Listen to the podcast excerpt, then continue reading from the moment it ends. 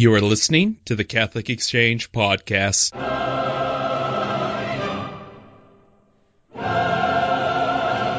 Hello and welcome to the Catholic Exchange Podcast. This is Michael Lichens, your faithful editor here. And today I'm speaking with Christy Isinger, which many of you may know her from her post at Catholic Exchange. She also runs the Fountains of Home blog and the Fountains of Carrots podcast with Haley Stewart. So, Christy, welcome to the Catholic Exchange Podcast. Yay, thank you. I'm excited to be here, Michael. It's so fun uh, to talk to you. Always a joy. It's uh, wonderful. I love to turn the tables as well because you've interviewed me before, but now I get to ask the questions. I know, I know. It's very intimidating. I'm worried you're going to have all these tough questions I'll have nothing to say to. Not yet. But today I invited Christy, for all our readers know, I invited Christy on here. I wanted to talk with her. She's one of the most avid readers I've ever encountered, a fellow Chesterton fan, and she's always suggesting things for her podcast. She does book groups. Uh, I think you guys are now reading. Is it Hannah Coulter you're going yeah, to be reading? We're, we're gonna we're gonna start Hannah Coulter up very soon. We're very excited. Excellent. And have you read? Uh, that's by Wendell Berry. Very good. Have you read Wendell Berry before? Um, yes, actually, Haley oh. and I had both. We've both been fans of Wendell Berry, and um, mm-hmm. I've read some of his poetry, and then I read Jayber Crow. Jayber Crow is a great book. Yeah, really great. And of course, and so then Haley and I were talking about it, and it turns out that that is the only um, novel by Wendell Berry she's read as well. So we, we thought we both better read Hannah Coulter because that's been on our to read list for a couple years now. So we just we said let's make it a you know a book club group um pick mm-hmm. for our podcast and then we'll have a whole episode where we'll talk about it because we love talking about books very nice uh, what we're going to talk about today is uh, Christy's a big advocate of reading to your children and sharing literature, and that's what we're discussing. So, uh, Christy, start out uh, this interview. Why do you think it's important to read to your kids? Just give me a good two reasons why you think it's important. Ooh, just two. That's just two. Jeez, just to keep it down to two. Well, obviously, I think um, I think the number one reason is that I think reading to your kids does um, do a lot to build your relationship with your children. And I think it really builds up a beautiful um, family culture within your family, especially as you share stories as your children grow. I think it becomes part of their childhood and part of their memories, and and I think that's just beautiful, and it and it really encourages your children to you know bond not only with you and but but each other through stories, and so I think that's that's probably my number one, and then um, my number two reason to read to children and and to share stories would probably be to to grow their moral imagination. And I kind of mean that in the in the way that um, through stories and especially through you know classic and good stories, good books, um, our children come to know um, good and evil, come to know what is beautiful and good, and also virtue and vice um, through these stories, which make which make these big ideas um, more approachable and more, you know, kind of seep into their little brains um, much easier and in a way that they can understand and grasp. Um, even though we as parents are supposed to be the models of virtue and, you know, teaching our children what is good, um, it's also just such a great um, tool that really gets into our child's imaginations and gives them that great formative learning, I think. And uh, you talked about expanding the moral imagination and understanding of good and evil. I'm kind of curious, what stories do you think really, or what books do you think really help with forming that moral imagination? Yeah, um, I mean, I think, I think there's a lot. Um, I think, yes. I think mostly, I think what, um, you know, what modern education has tried to, you know, kind of erase from its curriculum and learning is fairy tales. And so I think that um, is really foundational um, through the moral imagination because there's usually there's usually a um, usually a bad guy, mm-hmm. and if not a bad guy, then there is a problem or something that the main characters, the heroes, have to solve.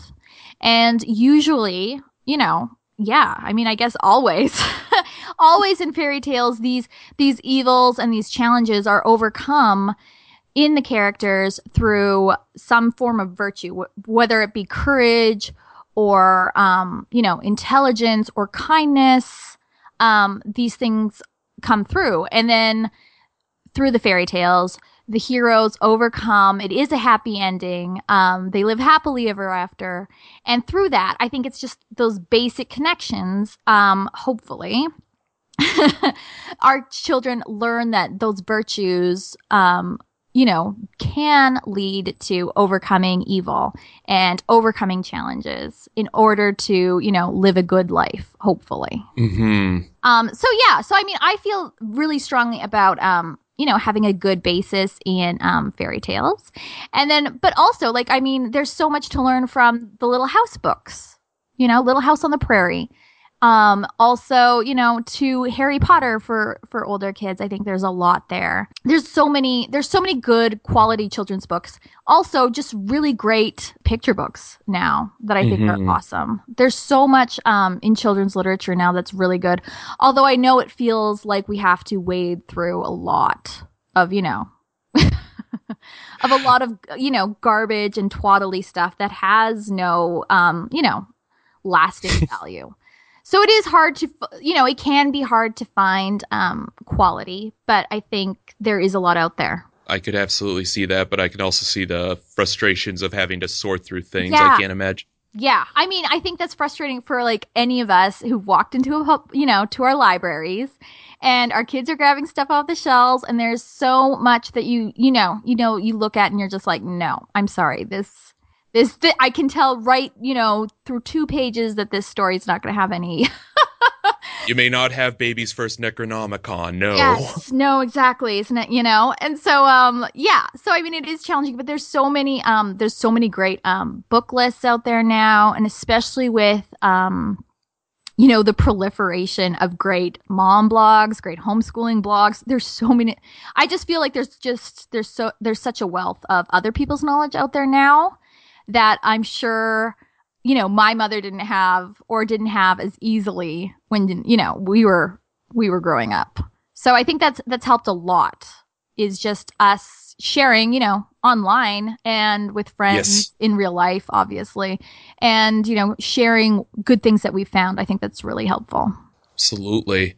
And I was also thinking when you were talking about fairy tales and how they can help with the moral imagination, of course, I thought of Chesterton from Tremendous Trifles of Yes. fairy tales do not give the child the first idea of the bogey. What they teach is the child the defeat of the bull, uh, the bogey. That's right. That's exactly what I was thinking of. yes that's exactly it and you know what it is it's it's a very you know it is a basic concept you know as chesterton says and it's just i just feel like when we think about that concept the more we think about it the more we find that in our modern society we've really taken the value out of that out of how Mhm. we view education we don't see you know i think the modern approach to books is a greater focus on literacy, which, you know, is definitely important because, you know, our public education system can't even teach children to read anymore. So so I understand the importance obviously of literacy, but you know, I think we've ignored that through story. Um our children can learn so much.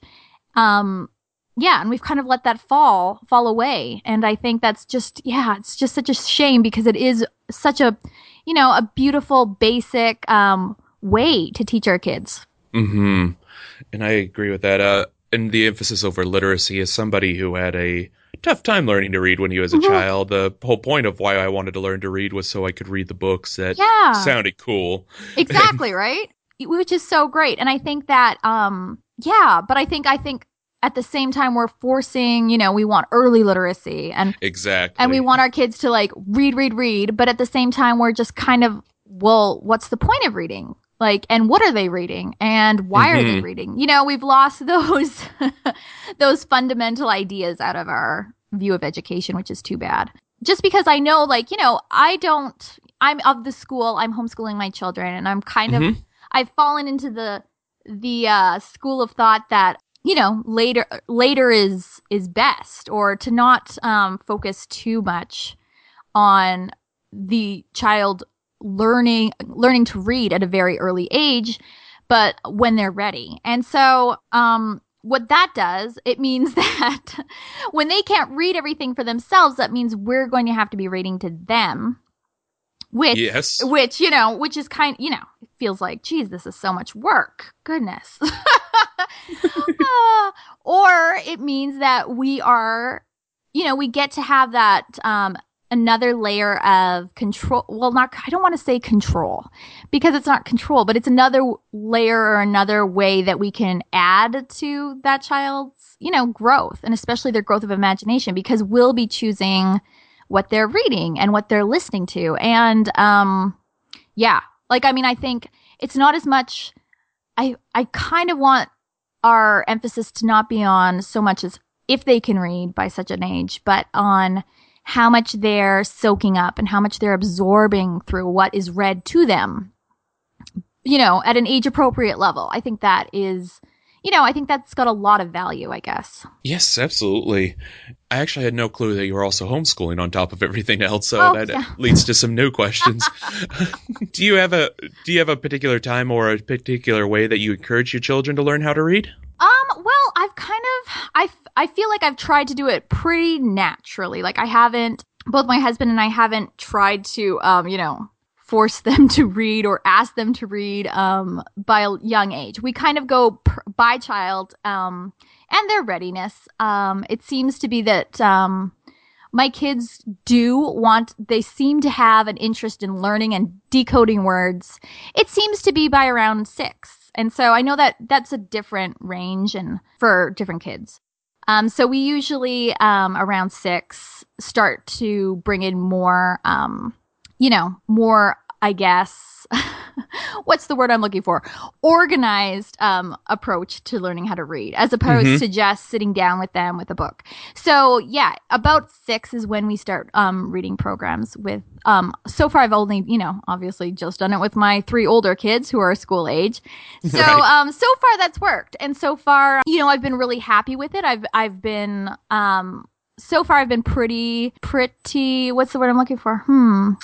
I guess i've been trying to see where their interest takes them and how much they are trying to learn and absorb through their books.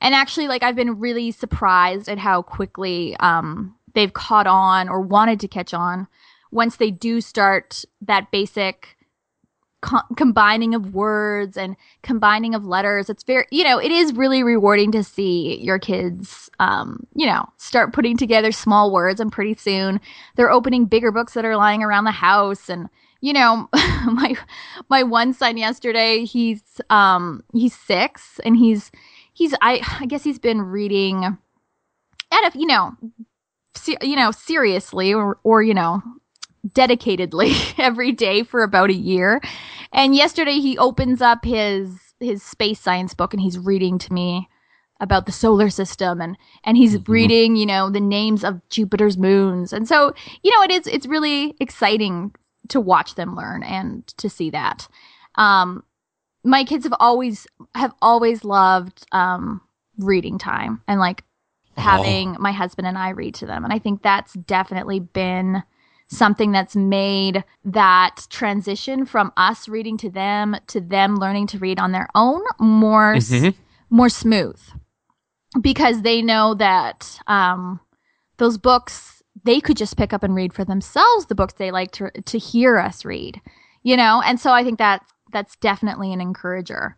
Um and we definitely you know just because they can read we definitely read i think we still read yeah the majority is still p- picture books to chapter books you know what i mean Understandable. yeah, because my oldest is she's eight. And so, you know, like she still, you know, she could still enjoy good picture books. Geez, I still enjoy good picture books. so I definitely think that that um yeah, that that reading time, that that exploring different picture books and and you know, even the picture books that aren't that great, but that they enjoy, you know, yeah, keep that up while they're when they're learning to read, when they still can Mhm. pick up their own book. Like I just yeah, it's been kind of a you know, a natural progression, but I definitely, yeah, my older kids definitely still love sitting down with you know, me or their dad and reading a good picture book. It's very cute. And since we have such a well, we don't have such a giant age range, but we still have, um, you know, toddlers. And so we're still reading, you know, the little toddler board books and the Dr. Seuss and the rhymes and the poems. So, mm-hmm. so that still is very much part of our day to day. So I think that, you know, maybe I hope, I hope come to think of it that that builds upon their, their love of books and story. I hope that's, I hope that's what's happening. oh, eh, we all do. We all do. Yeah, you know, goodness. I hope that's what's happening. You know, a lot of uh um of homeschooling. There's a lot of hope that goes into homeschooling. Let me tell you. I... You really exercise the virtue of hope, or you pray for it often.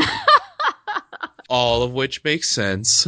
Mm-hmm. Yeah, but it's been it's been really fun. Like I think it's exciting because I feel as if um, my kids are just getting to the age where we're beginning to read those really great um, children's children's books. Mm-hmm.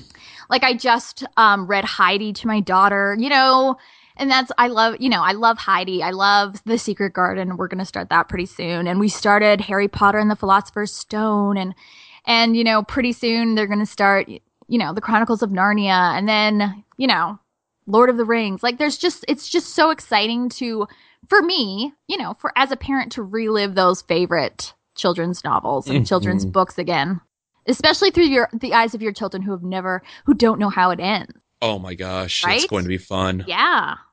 That is It's like, well, oh man, that's a, that's amazing. yeah, doesn't it? Doesn't that doesn't that sound exciting to you? Yeah. Oh, very much yeah. so. I mean, I I've probably read Chronicles of Narnia. Right. I want to say at least forty times since I first read them, and yeah, uh, who probably had at least a t- eight or nine times of Lord of the Rings. Is like, right. man, I can't imagine what it'd be like to not know how it ends. Yes, exactly right. I know that's, that's exactly it. It's super. It's super fun to you know hit those books that you that were your favorites again and to mm-hmm. read them for the first time with them and keep them from the movies till they read the book. Yes, definitely. I always, yeah, that's a very, it's a very hallowed law that I have. oh, except maybe I broke it because I think I've already let, because I'm an Anne of Green Gables addict. I think I've let, I think my kids have watched Anne of Green Gables with me because I watch it so frequently. So that That'll... one I cheated on. Okay, I'm sorry. I'll admit it. My mom had a similar rule, and I definitely watched Jeeves and Wooster well oh. before. I, honestly, I was probably not age appropriate to watch that show well, when I was watching it. But, you know what? Oh well. With Jeeves and Wooster, you just the the age appropriate jokes you just weren't getting.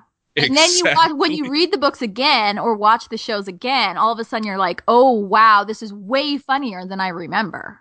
Because you just remembered the slapstick when you were a kid, but then exactly. you get the yeah, so good. So yes, so I think they've watched a little Land of Green Gables. but yeah, um yes, we've got to wait for the, you know, whole, I'm sure they'll be excited to see the Chronicles of Narnia movies and um, you know, the first couple Harry Potters, you know, as they grow mm-hmm. older. It'll be fun. Wonderful. Or The Lord of the Rings. Oh my gosh. My husband's excited to rewatch The Lord of the Rings with the kids too. Yeah. my nephews just finished reading the books a couple years ago, ago and it was a lot of fun for them yeah. to finally get into it. It's yes. like finally. Right? I know. You know what? We actually my husband and I we haven't watched the Hobbit movies because we were like we should just let's just wait a couple more years and and watch them for the first time with the kids. So that's the plan. We haven't watched the Hobbit movies. We may be disappointed. Who knows? I, I have a feeling you may be, but your yeah. kids will be entertained. Yes, exactly. I was going to say, but they hopefully they'll be entertained. That's right. Exactly. and uh, I did have a question. This is something. This is one of those questions that only comes up if you've spent way too much time on Catholic blogs. So hopefully oh, it yeah. appeals to our readers. But when it comes to fantasy and magic, do you think okay. there's a line to draw or anything like that with children? Okay, yeah, this yeah, this is a uh it's a big question. I think the line to draw um happens through the quality of the writing and what mm-hmm. the writing is trying to say. So, cuz you know, I definitely don't want parents to just throw any book at their kids. You know, you know, I don't, and I don't think anybody listening to this podcast would. So, just so I'm clear, but um, yeah, I know what you're saying. Um, and with the Harry Potter books, probably, you know, you should read them yourself and then make that decision. or read what other Catholic parents have written about them. You know, for me, especially with Harry Potter, um, the use of magic to me feels very akin to the use of magic in Narnia or um, also in Lord of the Rings. Like there is magic used in those, and we yes. re- and we acknowledge that those are Christian classics. With Harry Potter, I believe that there's so much good Christian themes within the story. And I feel as if the kid, and I feel like, I feel kids really do differentiate, um, the magic of fairy tales between magic in real life. Like I, I've never, you know, my kids have no idea that magic in real life would be, you know, a thing. Mhm. Does that make sense? Am I trying, Yes. you know, I'm trying to, uh, yeah, like I don't find that that is, um, a source of confusion to them. Like I, I feel that they see this magic the same way they would see the magic in. Yesterday we read um, Hansel and Gretel with the the evil witch. You know, yeah. So I feel as if like it definitely the use of magic. I think definitely depends on how the author is using it. So and that definitely is you know a personal um, Mhm. and a family decision that has to happen. So I think if you wi- oh, um, if you look at how the, the the use of magic in fantasy is being used, how the author is using it, and what the author is trying to say by using Yes. it, I think that helps a lot. Hopefully, I, I think so too. And uh, I don't have children. I very much single here, so I can't really tell people how they should raise their kid. Hmm. Or if anyone's listening to my advice on how to raise their kids, they're really coming to the wrong source. I mean, but, I you found haven't a, written a book on that yet, Michael? no, and uh, honestly, uh, like I said, uh, I don't know. Getting advice from me about raising kids might be like going to the Kennedys for learning sobriety. I, I don't know. um, uh, the one thing I do recall from my childhood, childhood, and also interactions with children is that I think I think if the what you have said is the moral background to it and how magic is being presented because they Mhm. can understand things that are fantasy. I mean, I even knew at six or seven that magic isn't really real, and Right. we're, this is all just pretend. This is a pretend world, just Yeah. like Star Wars. Right. But- yeah. You know, and I don't think, you know, like we read Hansel and Gretel yesterday. Like, do my children think they're going to go into the woods and find a house made of candy? Like, you know, I just, I don't, you know, I don't think so. And I If think, they do, they know to stay away now, yes, though. but they do, they know. And then, then they know to watch out for houses made of candy. Um, but, but yes, like the thing is, like, what is that, you know, what's that magic being used for?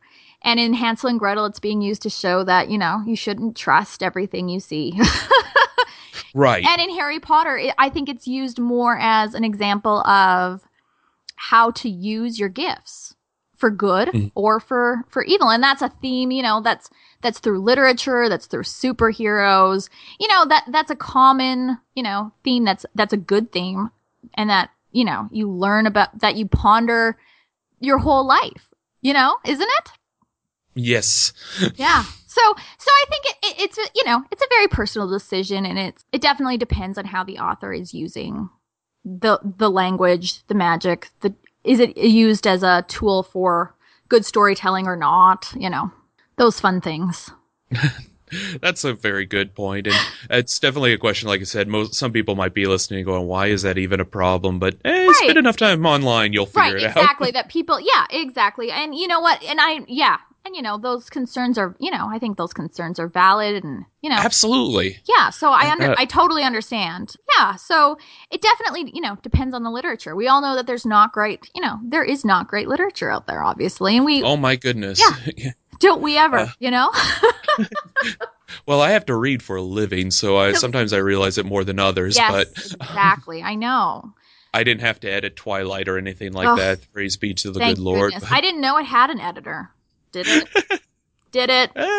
Uh, yes. Goodness gracious. Do you sometimes That's- read and wonder where the editors were sometimes? Because that's what I read. That's how I read sometimes. Well, I think when it comes to really bad but best-selling novels, the editor was just cashing out and going, "All right, I'm out." Yeah, But- right? Oh man. And I I feel as if I've been lately, I feel as if any book I read, I was like, it could have been 100 pages shorter. And I feel like I'm like, am I turning into a grumpy old lady or something? Well, yeah, that's uh that's actually something that I think happens as you read more and Does if you read more I of the feel- classics. I just feel like, am I becoming like, yeah, am I becoming a grumpy old lady who can't enjoy a good novel anymore? But that's how I feel time and time again. And that I, I, I write my critic, you know, my little reviews on my Goodreads profile, and I see again and again this eh, this novel could have been 150 pages shorter, and I sound like it's like the literary equivalent of you know, get off my lawn, you know? yeah, well, I remember uh, a girl I was dating at the time. She wanted us to read a book together because she had very different literature interests, and so she chose the Da Vinci Code. and Oh no. I've always been good at guessing endings Yeah. because I grew up on spy and thriller novels, and I guessed the ending in the first twenty pages. and she's like, "How is that possible?" I'm like, "Trust me, it's predictable. This book I could have written for him." And that's been my experience. Uh, and I think uh, when most of my friends they were reading the Da Vinci Code, and that was like the only book they had read since high school, so they thought it was really good. And I think they just forgot about the magic of reading. So I would recommend other books, and they kept reading other books, going, "Whoa, that's way better." I can see why you hated the Da Vinci Code. I'm like, "Yeah." I know, and it's very, and that's very true. Um, I grew up, um, probably, you know, through junior high and high school reading. Um, I read every, you know, Agatha Christie and Mm-hmm. classic mystery novel. So, you know, I read not um, mysteries today, and I always see the ending coming, and and people are shocked, and I was like, really? Was was that ending supposed to be shocking? Because I thought that's what was going to happen the whole time. I was waiting for the twist, you know? Oh, well, we found another great reason why your kids should read good literature. If they read the mystery novels, they'll quit being shocked by endings. That's true. That's true. I know. Uh, there's a there's a great question. I do. We're running slowly out of time, but I Oh, have yes. just a couple more questions. How do you figure out when a child is age appropriate to read? Because it sounds like you know your kids might mature a little faster to read something, but you know I know each kid's a little different. But how do you determine that? Yeah, I know. That, that, you know, I don't even know if I know. okay, I don't know if anyone knows. Tell you the truth. Yeah. I don't know if anyone knows. I think it depends a lot on their attention span. You know, I don't think my, you know my kids still. I don't feel like their attention spans are great. um, uh, you know, I it I think it depends on their attention span, I, how they approach things that are imaginary. And I know that's it feels very. I know this feels very vague, but I don't. It's very hard to. It is hard to explain. But um, Yes. I do have my older daughter. You know, I feel she is a little bit younger, or she, you know, a little bit more. I guess innocent, just the way her mind works, and that's fine. That's great. But then, um, my son, who's a year and a half younger than her, he, you know, he wants to read the more exciting stuff. He wants to keep watching Star Wars, you know, where she is a little bit more, you know, sensitive to, you know, action or serious subjects. So yeah, that is something to definitely, you know, pay attention to. I know a lot younger kids than mine who have already read, you know, Lord of the Rings and things like that, which, you know, I just don't think my kids are old enough to to to absorb and to really get good stuff from. hmm So yeah, so I think it it definitely depends on your child. Yeah. That Um, makes perfect sense. Thankfully there's good stuff for for any age. I really think I really think that's true. Perfect and completely understandable. And then, as a final question, uh, you mentioned earlier in this interview that there are many great lists. Can you just tell us, and we'll include these in the show notes, do you know of any lists uh, online or anything like that for parents who are thinking, okay, where do I start finding good books for the kids? Yeah. Oh, you know, there are so many. And um I'm just trying to rack my brains over what is best. Um I always find um good book lists and good things to read from the Read Aloud Revival podcast by Sarah Mackenzie. Um, she always talks to really great authors who, or um, moms or teachers who also have really good book lists, and she always links to those. So you, I can, you can really find a wealth of good reading material there. Okay, great. Um, and then I'm just trying to think where else I usually go to.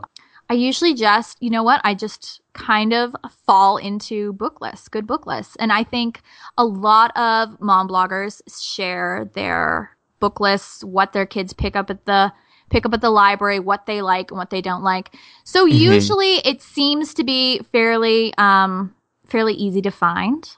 Um, I try and share some on my my blog occasionally when I get around to it. Um, I can't keep up because we really go through. We usually have 50 books out from the library at any given time, and so you know I'm not posting all the books we take out of the library, but there are so many good ones. Um, yeah, I feel like they they kind of they kind of fall into my lap.